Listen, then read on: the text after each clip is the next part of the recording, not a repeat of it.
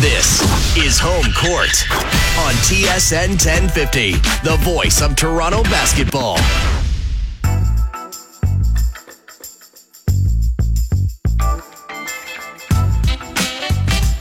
Welcome back to Home Court live on TSN 1050 Toronto as we roll into the second hour. Kayla Gray here with you with Dwayne Watson and Josh Lewenberg. All right, the Raptors looking for their fourth straight victory coming off that win against the Knicks on Friday night. So they host the Wizards tomorrow. Joining us on the line now, Chase Hughes, Wizards beat reporter of NBC Washington. Now, Chase, John Wall held to nothing until the last five minutes or so in the fourth quarter.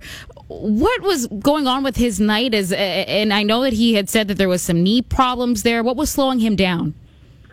Yeah, it was one of the worst games I've ever seen John Wall play. So it made a lot of sense afterwards to hear that there was a specific explanation as to why. Uh, John Wall has been dealing with a bunch of minor injuries recently a sprained left shoulder, a sprained ankle. Last weekend he was sick and had migraines and uh, missed a shoot around and almost missed a game. So when he was sick, the Wizards training staff gave him two IVs uh, just to keep him hydrated and give him the energy to play. Well, over the last week, those IVs haven't settled correctly in his body, and the fluid has collected in his left knee. And last night, he had very little mobility. So he couldn't get out on the fast break. The Miami Heat deserve some credit because they're a good defensive team, but it wasn't the same John Wall that we're used to seeing. So he's got fluid in his knee. It's not a serious injury, obviously, but it begs the question of what the Wizards will do because it's bad timing that they have their first back-to-back set. Not only do they have the Raptors tomorrow, but they play the Milwaukee Bucks on Monday, and obviously those are two very good teams. Do you expect him to play tomorrow in Toronto, Chase? And if he can't, what's the backup plan for the Wiz? Yeah, at this point, if I had to guess, I would say that he's going to miss one of those two games. Um, now, the question is, which one do they want to hold him out of if they decide to do that? You know, they do have the win against Toronto, and if you're looking at the season series, uh, that's important. Uh, it, you know, it determines playoff tiebreakers and that sort of thing. Um, the Milwaukee Bucks, I mean, both teams are very good. Both have very good point guards. It's not going to be easy for John Wall. Um, if they have to go without John Wall, you know, the, the one game he did miss this season was ironically against Toronto, at Toronto. And Tim Frazier, their backup point guard, played pretty well in that. Thomas Satoransky is another backup point guard they have. But as you saw in that game, if they don't go with John Wall, then you'll actually see Bradley Beal and Otto Porter, their starting shooting guard and starting small forward, uh, bring the ball up and play some point guard. So they do have some options, and it is early in the season, so you could argue that it would be smart to hold them out of one of these games but which one, it's unclear which they would do that if, if they decide to hold him out. Chase, obviously the Wizards got a great backcourt in Wall and Beal, and the starting five is solid. I think one of the Achilles heels for these guys has been their depth, aside from like Kelly Oubre Jr. Um, what what happens to the second unit for these guys in terms of what do they need to do to kind of be that team in the Eastern Conference in the conversation based on not having much more beyond the starting five? Yeah, their bench has been a problem for several years, and it's still – been a work in progress uh, this season. You know, one guy who stands out, who hasn't been playing very well, is Ian Mahinmi, a guy who last summer they gave a four-year, $64 million contract to. Um, he's been playing and getting a lot of minutes and hasn't been playing very well, and defense has been a problem for them, and that's what he's supposed to help with. And, you know, it's been a, a big debate among fans, and, you know, Scott Brooks, their head coach, has even talked about trying to get Jason Smith uh, more playing time. We saw him last night, and he provided a nice spark off their bench, helped them come back against the Miami Heat. But he doesn't make nearly as much money as Ian Mahinmi, so people are wondering, you know, is, is Mahinmi only playing because of his contract? He has a good track record uh, in the NBA. He just hasn't been able to stay healthy or be consistent for the Wizards. You know, Tim Frazier, their backup point guards, had his moments. Um, you know, Mike Scott is a guy who is kind of a reclamation project. Same with Jodie Meeks. They've been okay, specifically on offense. Kelly Oubre is really the best player on their defense. Uh, you know, was a first round pick in 2015. Very good defensive player, and now is coming into his own offensively. So it's not a consistent unit, but there are some nights where they can really help them win. Chase, when we last saw the Wizards here in Toronto, they were a four and four team at least coming in, but they've been on a bit of a roll since then with the uh, loss to Miami uh, on Friday as the uh, exception. Uh, what have you seen over that stretch? What's really stood out in terms of what the Wizards are doing well? Yeah, so you've seen a big difference in the Wizards over the last five games. They started out uh, five and five, and that was just a terrible situation for a team with high expectations. Um, there were some really strong words said by the team about their defensive performance in particular. Um, and in the five games since, they've really clamped down defensively. They haven't played, you know, the best competition. It's been against teams like the Kings and Hawks, but they've held opponents in the last five games to under 100 points. And now if you look at their defensive rating and opponent points per game, they're in the top 10 in the NBA. And you know they're a very good offensive team. Last year, uh, they were top five in points scored. So it really comes down to defense for them. And lately, they've been locking that down. Um, early in the season, they were really bad at letting teams get into the paint and shoot a really high percentage uh, around the rim. And I think John Wall and Bradley Beal in particular have done a good job of stopping the ball at the perimeter and making it a little bit easier on their front court, not having to deal with guys who are coming at them with a full head of steam. So it really comes down to John Wall and Bradley Beal. They're the straws that stir the drink. And, you know, certainly that's a question right now because John Wall doesn't have a whole lot of mobility. And if you're going up against a guy like Kyle Lowry, uh, certainly you're going to be able to need to move around pretty well. Yeah, I mean Kyle Lowry tossed pretty quickly in the last time, the last game that these two teams uh, met up with those early, that early ejection. You're listening to Home Court on TSN 1050. Uh, Wizards beat reporter Chase Hughes joining us from NBC Washington. Well, Chase, you know you talked about John Wall, and it seems as though the 100% with him in terms of health hasn't really been the case so far early in this season. Uh, but then, as Dwayne touched on it, the bench, a huge question mark with that. Can this group afford to rest a guy like John for for an extended amount of time, the way that Cleveland has been able to do with, with LeBron or, or, or other players as well? Can the, this group afford to sort of get John Wall back to where he's accustomed to being so that he can be the all star point guard that he is? I don't think so. I mean, he's their best player, and he's uh, you know obviously has a makes a huge impact on both sides of the floor. They did get away with uh, a win in Toronto, as you mentioned, with a complete gift that Kyle Lowry got ejected uh, in the second quarter. But backup point guard has been a problem for this team for a while, and I don't think it's completely solved at this point. They traded a second round pick uh, on the night before the draft for Tim Frazier, and he's a pretty good player. I mean, he's a good passer, not a very good shooter. Um, not the best defensive player, but he, he's an upgrade from what they had last year. But that's not saying much because they had to go out and sign Brandon Jennings off the street, a guy who is now in China. So John Wall is their best player. They don't have a whole lot of depth behind them, so I would be really concerned if they have to play without him for an extended stretch. I think then you would see Bradley Beal have to play even more minutes than he's playing right now. Um, and have to take on some of the responsibilities as a ball handler and running the offense. Now, I think he's capable of that. The Wizards really like uh, his development in that regard, but you know he's better coming off screens and shooting threes. So it would change a lot of things for them because this team is entirely built around John Wall. I think almost as much as any team in the NBA, they're centered around uh, uh, John Wall. He's he's got a very high usage rate. Of course, he's always got the ball in his hands. He he pushes the pace. He's one of the best passers in the NBA. So he would be a huge loss, even if it's for just a few games. Okay, so I don't think the East reflects uh, what it's going to look like in April right now. Obviously, you know, Boston and Cleveland are going to be there. Uh, Washington, of course. But which team would continue more in the playoffs, the Raptors or the Bucks? Oh, you know, I, I think a lot of people were sleeping on the Raptors this year because uh, I noticed their record with Serge Ibaka after they traded for him was really good last season. But Giannis Antetokounmpo has taken his game to levels uh, that, that might put him in the MVP conversation. So, um, and their, their trade for Eric Bledsoe, I think, makes them really dangerous. I, I, in terms of the Wizards, if you're asking me from their perspective, I think the Bucks would probably scare them a little bit more, just because Giannis, when he's on, there's no one that can match up with them, and and you know they've proven that they can play pretty well against the Raptors. You know they matched up in the playoffs a few years that's that's a tough call because they had a great playoff series last year, but I, I think I would go to the Bucks. Sorry to disappoint you guys and those out there in Toronto. No, I don't blame you. Yeah, we're not disappointed, and I mean, once Giannis starts to shoot that three and th- shoot it well, that's going to be the scariest thing ever. But thanks so much, Chase, for joining us again as the Raptors get set to take on the Wizards tomorrow. You're listening to TSN 1050. Home court continues after these messages. It's time for home court contested shots on TSN 1050, the voice of Toronto basketball.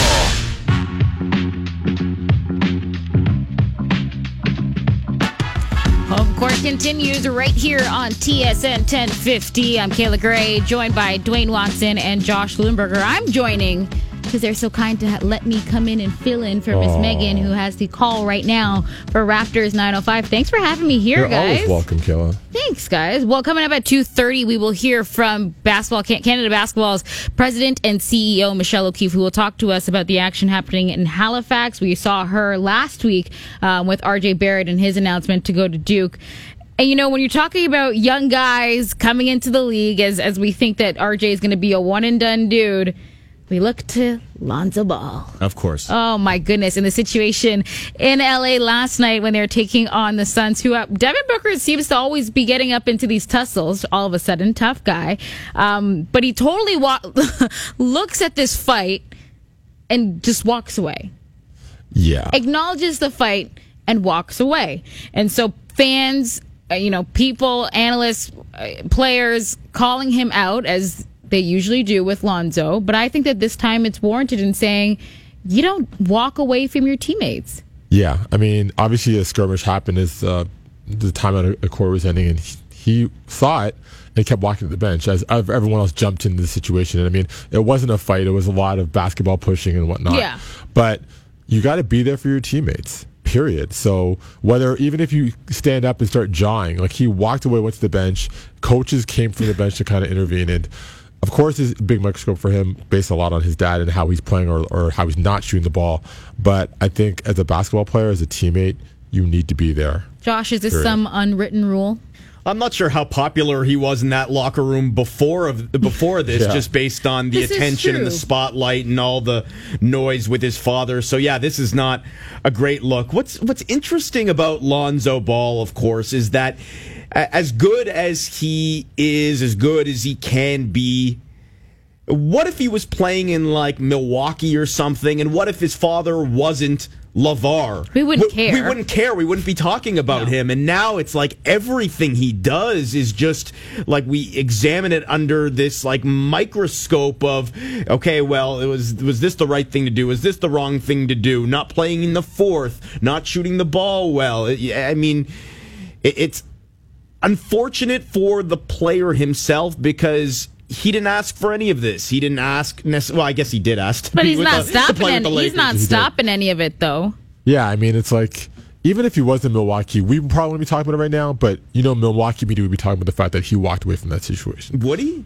Or would they? Like, is it that I big? think they would. I, yeah, I think it was a, it was a fight in air quotes, and I think It's a big deal because it's Lonzo, isn't it? I think if any player, Any- regardless of level you are, and there's a fight happening and you walk away, it's like, what's going on? That's like when you don't reach to gra- to to pick someone up once they fall, and you just like you're fine on your own. Yeah, I, I, I, I don't think it's. A, I mean, and then his argument was that, um, you know, there's not going to be basketball fights or real fights anyways, and I don't want to get a fine. I mean, like it doesn't. When people do that kind of stuff, they're not Right. thinking about fines; they're thinking about their teammates, and I think that's why it's more telling. Well, look at Beal and Draymond Green. Poor John Wall got an elbow to the head by his own teammate. You jump in regardless. Yeah, and two players on his team got Maybe fined he didn't want an elbow to the face. Yes, No, I, exactly. I I honestly think if this is Brandon Ingram, we're not talking about this. I, I think we're talking about this. I think this is a story because it's Lonzo Ball. All right, let's move on then because let's not give the people we shouldn't be talking about too Sure. much attention. Steve Kerr says a lot, a lot of positives, but he said something to me that raised my eyebrow a little personally? bit. Not to me, Okay, just just in checking. general to the media, and, and, uh, you know. He it comes to to, the pipe. It, it spoke to me. yeah. And he said the Celtics look like the future of the East. Are they better than the Raptors and the rest of the East? Was he playing right with now? his Rubik's cube while? While doing so? his nails this time. Steve Kerr. Um, you know, and I think that he was buttering them up. Yeah, but I don't think you do that when you're just about to go. I think you- pay your respect absolutely. But do you think that he gl- jumped over the Raptors? Um, I think deservedly so. Brad Stevens gets a lot of credit for what he's done as a coach in, in the NBA, and I think that respect is there from him from peer to peer. Obviously, they've done a good job of assembling a uh, cast of talent to play there, and we saw the game. I mean, that was probably the best game of the season. Yep. The Celtics are great defensively, uh, and gave it to the the top team in the league. So, um, was it a slight to the Raptors? I I think so far this season, the Boston Celtics have proved they're the top team in the East. Yeah, and not just this season. They're uh, Yeah. uh, reigning conference finalists. The Raptors didn't make the conference finals last year, so they've got to get back there if they want to be in that conversation as potentially one of the best teams or the best team in the Eastern Conference for the foreseeable, for the foreseeable future. The Celtics have earned that right, both in the way that they won last year and then also the offseason additions this year. Gordon Hayward will be back at some point uh, next season, um, and he'll just add to what they've already started to build with Kyrie and those young players. And the Raptors have young players too, but not, I I don't think, to the caliber of Jalen Brown and Jayson Tatum, who are high draft picks and can be uh, stars in this league. At least have a better chance, I think, of being stars in this league than some of those Raptors guys. So it's not a slight. Uh, I, I think there's, I think there's some gamesmanship there, and we see Dwane Casey do it too. He often talks about how great the teams that are coming into the ACC are before they play each other. Uh, might have been some hyperbole there in terms of well, it's not just that they're great, but they're the greatest. They're the greatest. Yeah. Yes, but but uh, first of all, I think that they've earned a, a little bit of praise with the way that they're playing here, and 2nd Mm-hmm. of all, like I said, I, I think there's some gamesmanship there. Well, and they still got a bag of change in terms of assets to fool around with Yes. should they Yeah. need to. And I think that speaks to front office, obviously, and Danny Ainge and what he's been able to build. You know, And the Brooklyn Nets. and the Brooklyn Nets.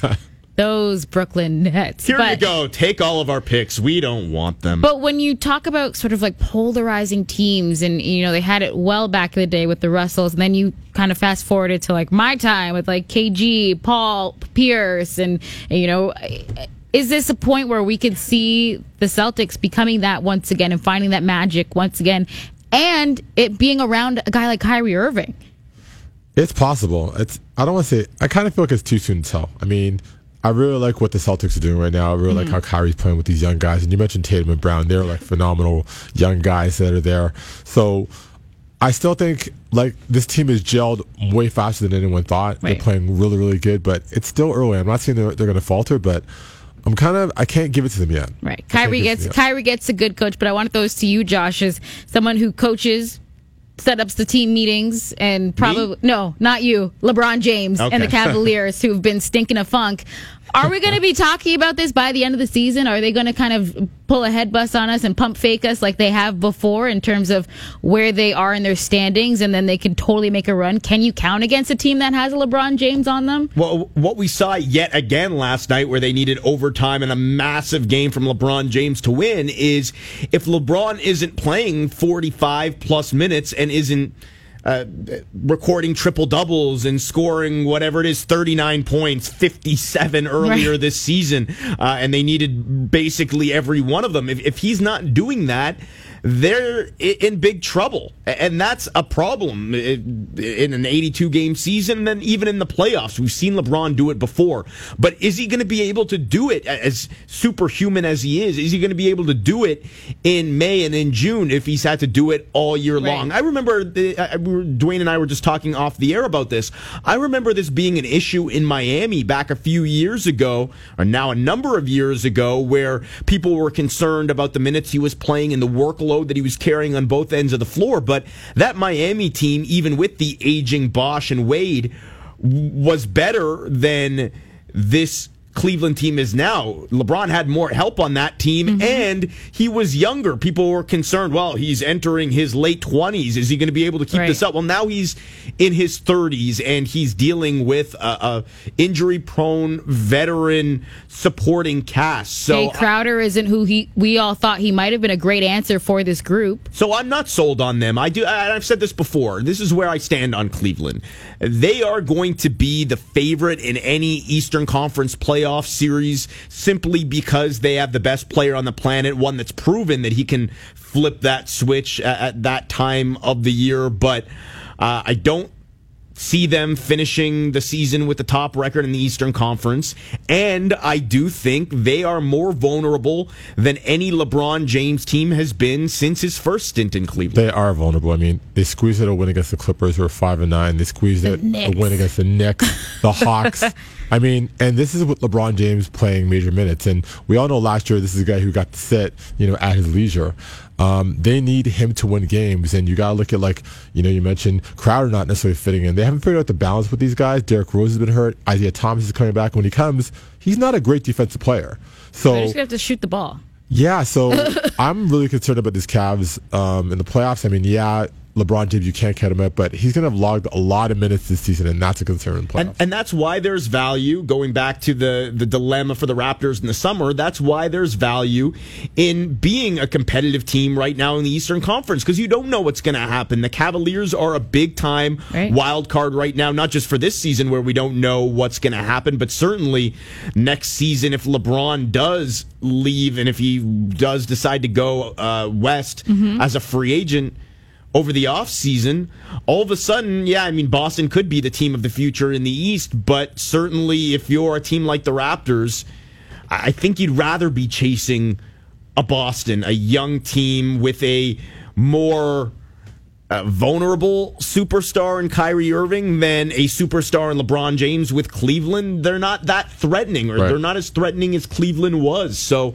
yeah, I mean, the Raptors, they, they might not be in the position that the Celtics are in, but they're in a pretty good spot right now, l- looking forward, especially with the young talent that they have. From Cleveland to Halifax, that's where we'll go next as Canada Basketball's president and CEO Michele O'Keefe joins us. You're listening to Home Court on TSN 1050 Toronto. This is Home Court on TSN 1050, the voice of Toronto basketball.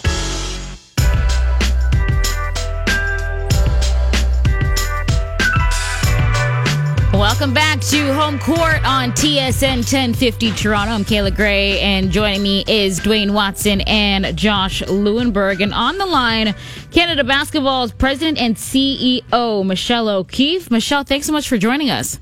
My pleasure. Well, we caught up last week. RJ Barrett obviously deciding that he will commit to go to Duke, um, you know, and. You know, you talk about the kid that he is and, and how far this Canada basketball program. What kind of player does Duke get? I'm sorry, can you say that again? Well, you know, we caught What up. kind of player do we get? Yeah, like what what kind of player are we going to see in terms of what Duke gets in their arsenal and, and the maturity that he brings, the family Right. support that he brings that you've seen at such a young age, and, and him now making this decision in, in the next step in his career. Yeah, RJ's a solid young man. He's, you know, he does really well in school. He's on the honor roll ahead of school and he speaks French and, and he's, he can look an adult in the eye and a firm handshake and, and he's a solid citizen. And on top of that, he can play a little ball.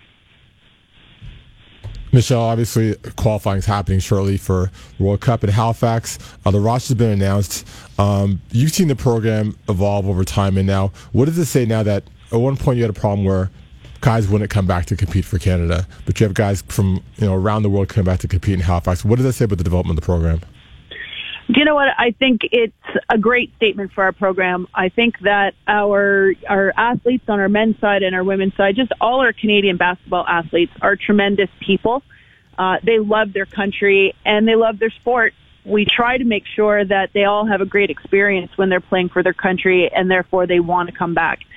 So it does say a lot uh, for the program and for the system that they came through, and they're all willing to take this break in November and, and travel to Halifax and then the Dominican to play two games in this opening weekend. So I think it's a great testament that we're not only are they willing to play, but the athletes are are such a a good bunch of people, and again, they can all play basketball. So our our program has a great depth to it that we haven't seen ever before. Michele, can you take us through uh, the changes to this qualifying format and some of the challenges that it may have uh, presented while putting together the 12 man roster that you guys announced yesterday?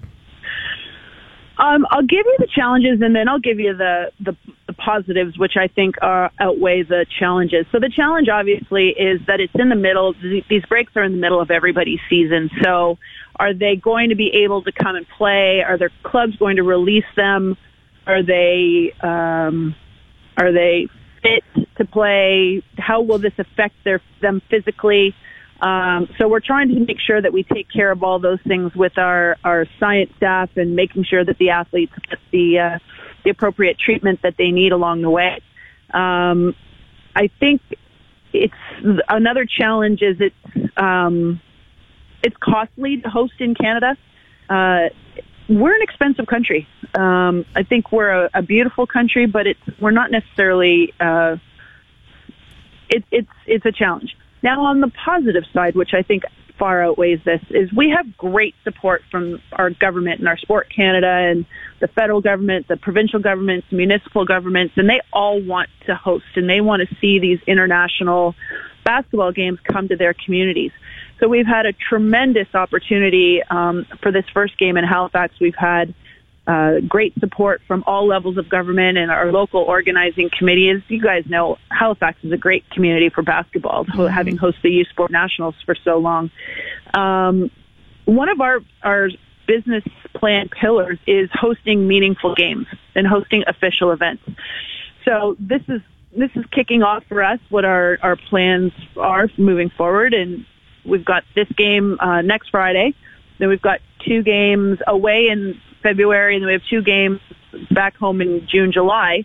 And then in June, we also have the U18 FIBA Americas Championships for boys. So I think what it does, Josh, is it gives us this opportunity to play meaningful games at home, which is to me, you've got to have the role models. That's the beauty of the Toronto Raptors and, and their schedule is they're they're becoming amazing role models for young Canadians who want to play basketball. And now with these games that we're able to to schedule at home, I think we just give everybody more Canadian role models to to look up to.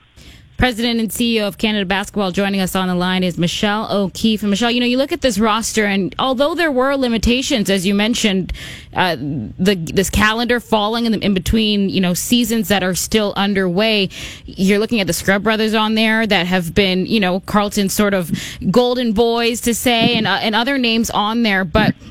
You talk about the positive in terms of highlighting other players that we should be keeping an eye on? Other players are, that are still doing it big, whether it's a, a, you know in Europe, whether it's here in the in, in the D, G League. Um, can you talk about how how that has really helped in terms of being a benefit for fans across Canada to get familiar with names that we that we wouldn't really know? Yeah, you know it's it's a great point um, everyone wants to pay attention to the NBA players for obvious reasons, but we have a great depth of our athletes who are really strong. And, you know, they're not just role players on their teams anymore. They are strong players. Like we're talking Xavier Rathan-Mayes in the G League and Olivier Hanlan in the G League and Brady Heslip, who Brady Heslip, who is playing in Turkey and coming back, as you mentioned, the Scrubb brothers, and there's there's just a depth to the quality of their uh, of the athleticism that we have, and the, again, the solid citizens that love their country and want to play. And the beauty is, they are key players on their rosters, which is great for our from our perspective. I mean, I can understand why the club teams might be reluctant to let them play, but they they are playing significant roles on their club teams. Michele, we talk about the players, but this new format has also opened up uh, an opportunity for Coach Roy Rana. What what has Roy meant to your program over the years? You know, Roy is a solid guy. He's he's been such a, a critical family member in our coaching family, and he uh, he obviously won a gold medal for us, our first gold medal at the FIBA U19s this past summer, and so it was the natural progression for him to move up to the senior staff. And you're right, uh, Jay Triano's our head coach, and and he's not available during the the November and February windows, so uh, we had to rejig our coaching staff. But we're very confident in Roy and and the staff that we've put together. Uh, Roy, Roy takes these things very seriously. He prepares very well. He's been reviewing game film for a while and the analytics stuff and recruiting the athletes. So I think we're in good hands with Coach Rana. You talked previously about players from international players in Europe being part of this team, and you know one thing in the past is that some of the Canadian players have lacked the FIBA experience playing internationally. But how does that experience of them playing overseas, playing the FIBA game, help them going to these qualifiers now? Oh, it's great. I mean, it's it's, it's amazing how more similar the uh, FIBA game and the NBA games are now. The rules are are getting a little closer every year, uh, so it's it's great. They've the guys who are playing in Europe just have a natural, um, a natural way about the FIBA game, obviously, and and even with the NBA or the G League guys, the the rules aren't all that different anymore. So I don't think that's as much as an, of an issue as it used to be. And our high schoolers are playing the FIBA rules now, or a version of the FIBA rules. So I think we've we've taken some huge strides on that on that side.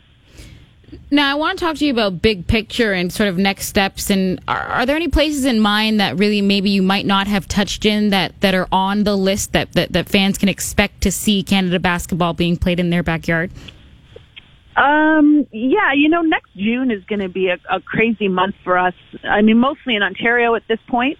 Uh, as I said, we have the U18 FIBA Americas Championships for boys in St. Catharines, mm-hmm. uh, June 10th to 16th. And I'm just down here this weekend down in Niagara having meetings and, and setting things up. And I think it's going to be a spectacular weekend of competi- or week of competition. But we're also building in other pieces to it. So there'll be a three on three Canada Quest event, uh, that will qualify a team for the national championships. And there will be um, a coach school that we're able to leverage the international coaches who are coming to Canada to to compete. Uh, we're pretty sure there'll be some scouts around, so I'm sure we'll tap some of them on the shoulder so the local coaches down here can have a taste of some international basketball. Um, and then, like two weeks, three weeks later, our senior men are playing again. Um, so next June in 2018, it's going to be a busy month. I know we spent a lot of time talking about the men's qualifications, but uh, I was talking about the women's program, who obviously did have a chance in 2015 to clinch uh, an opportunity to play in the World Championships on Canadian soil in Edmonton. But the women's program, obviously a top five program in the league. Can you speak about their success of late?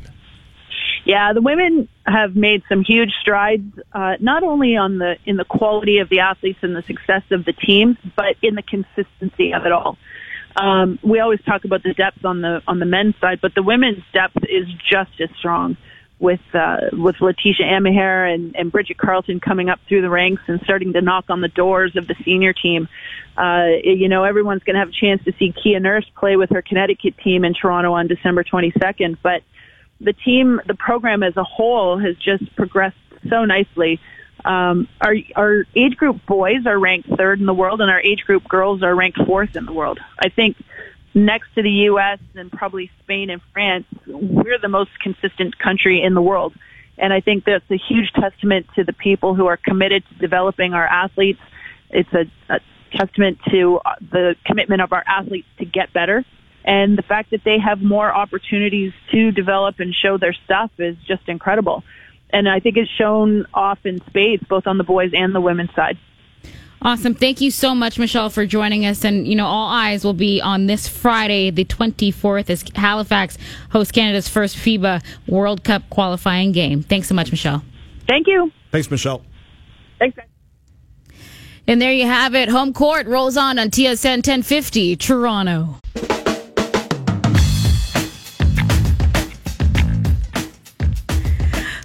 Home court continues. Home final court. quarter. What? You got Don't something to say? Are, are you rooting my my re-intro? I, sorry, I was a little excited. That was the voice of Dwayne Watson. I'm Kayla Grey. Josh Lewenberg's polite, but also excited for the final segment of home court. All right. Well, we should probably update you guys on what we've asked you to be voting on all show long. 334 of you did vote, and OG Anunoby won 50% of the injuries that, that the team has faced. Which Raptor has stepped up the most? And that going to OG with the OG shorts and tights. Hey, well deserved. No real wrong answer there, but OG is no, definitely a wise choice. That was a pretty easy poll, guys. Hey. Thanks to our producer, Lindsay Dunn. Yes, Lindsay. Shout out to her. All right, what do you guys think? Wizards, Raptors tomorrow. Can the Raptors get it done? Fourth, now that we know that John Wall might not be in well, the line. The, the Raptors couldn't possibly lose to a Wizards team without John without Wall, right? John Wall. That would be un- that would be unheard of. Oh, at wait. home? Oh, wait, it already happened. Yeah. So yeah, well, we'll see. I, no, I mean, Kyle, though. As tough as the Raptors' schedule has been this mm-hmm. year so far, and we've talked about it, it's been very tough. The Raptors have been fortunate to uh, see some of these great teams at a time in which they've been missing some of their best players. San Antonio, without mm-hmm. Kawhi Leonard, Uh, no John Wall in the first Washington meeting, perhaps no John Wall in the second Washington meeting, uh, and no Kyrie against Boston, yet they've lost all of those games so far. You know, it wasn't that long ago, but this is a different Raptors team from the, since that loss. I feel, and I think Yeah. they've only lost one game in that stretch, which is, which is the Boston Celtics, which we know who they are. So, even if there is no John Wall, I don't think the team is going to have the same approach going to that game um, with John uh, with Wizards. It's a trend that we've seen oddly over the last few years as well as you're you're facing a team whether good, bad, whatever that's missing a player and it's almost like you take them lightly or you play down to that team. Why is that I'm wondering. But they did that with Houston, the Pelicans, the Knicks. They weren't missing guys. yeah, I mean, I think This is something we've seen now Rap- over the last few years where it's like, Right. okay, well this team is missing their best players, It's so the this will be an hashtag easy- Raptors But way. but the next game they could have looked ahead of the Washington Wizards and saying, "Oh, it's only the Knicks." Yeah. So and they really came out and did what they're supposed to do. So I'm I'm on the side of positive. Uh huh. I'm just a positive energy. well, it's November 18th. You know why I love this time of year? Santa Claus parade. But the weather, it's Weather's such a trash, drag. but Christmas is right around the corner, and the Advent cal- cal- calendars. What are you getting us for Christmas, Kayla? If you'd like the opportunity to kind of come back and join us, again, you have to take. A lump of coal for Cole, you, Dwayne for, for, for cutting me off in my intro. Wow. Thank you so much. That's but when you is. look at advent calendars and sort of you pick day one, it's a nice gift. What would you choose for the Raptors in their day one? What would their chocolate be? Defense? If I'm giving them something, Uh, yeah. I'm giving them some rebounds. I mean, some that, that that's I'm giving you that's that some question they got. boards for Christmas. Yeah, like if you I could gift you guys anything, um, rebounds. Mm-hmm. I, I want to give Delon Wright a Christmas, an early Christmas gift Yes. right now, and that's good health. I, I feel bad for the kid. He, he is, first of all, he's an easy guy to root for. Uh, he he's uh, always an upbeat, positive, like Dwayne Watson type of guy, A- and, like Dwayne Watson, he works tremendously hard. I'm just buttering you up today. He- Better than the coal I got from Okay, Kayla. ser- ser- ser- serious face here because I like Delon. Delon works tremendously hard. He's put in uh, a ton of time to uh, expand his game over the last few years, and now he's finally getting that opportunity after waiting for it uh, as the third point guard the last two seasons. So it, it just sucks to see him go down this way with an injury. Of course, he's had before one that can linger. These shoulder Right. um, injuries are problematic. So fingers crossed here as he goes to visit uh, the specialist in New York next week. I'll say that going to see a doctor at the Hospital of Special Surgery doesn't sound especially good. It's No. like they couldn't have sent him to the Hospital of, of Like Ra- North York, where I was born. Where Ra- Hospital of Rainbows and Gummy Bears or something. That would have been that would have sounded a lot better. But ho- hopefully. Uh, he's okay and doesn't have to miss a, a, a lot of time here. Uh, and the second gift I'm giving to the Raptors is also a healthy and a focused, locked in Serge Ibaka Right. because as we've seen, not only does he need to be healthy, but uh, like a lot of players, he's a whole lot better when he's trying. Well, it seemed as though heading into the season, it was Serge, it was Lowry, it was DeRozan as like the top, the big three in Toronto. Has Jonas slowly butted his way back into that picture? Uh, I don't think so, uh, and that's not a knock on Jonas. I think he's solid. I think I just don't think he's on the level of like you know when Serge is on, he's he's at league level, and not that JB can't be on like that because sometimes it's predicated on different things. But I also want to give some chocolate to Coach Casey. I mean, Yeah. he's you know always been the fans, the media. He's kind of had his fair Yeah. share of criticism. Uh, he's done a great job with his team so far in the season, implementing a new offense and dealing with a number of injuries. So kudos to him. Does he eat chocolate? Probably not. Stuffs him in his pants. What? I, I, I'm waiting for her to transition out of this one. no, I'm gonna just leave it there. Yeah, yeah, I should. that was the show's turning point, Josh. That was. Da-na-na. That's when things just went all the way downhill. Well, since you bring them for your bench, you don't pull them. I think that one thing that um, one of the reporters has, has said is, you know, how confident players are when they're out there and they're the second unit and they're, you know, if they're either a call ups, they don't, they're not afraid to make mistakes because coach is there to sort of like leave them out there and and he's not one of those guys where he's just going to pull you the minute you mess up. So he's giving the chocolate to somebody He's else. giving the chocolate to somebody which- else. Which- That's where I was which, going. Which Raptor do you think has the biggest sweet tooth? Who eats the most? Now I remember when when Lowry lost all that weight back a few years ago. He talked about cutting out the golden Oreos after the games, and those things are good. That's not easy to do. The Kudos to are Kyle so Lowry good. for being disciplined because I'm not turning down golden Right. Oreos. Uh, I think OG. Mm. OG doesn't seem like a guy that likes And- fun. to yeah, he doesn't so- enjoy it much.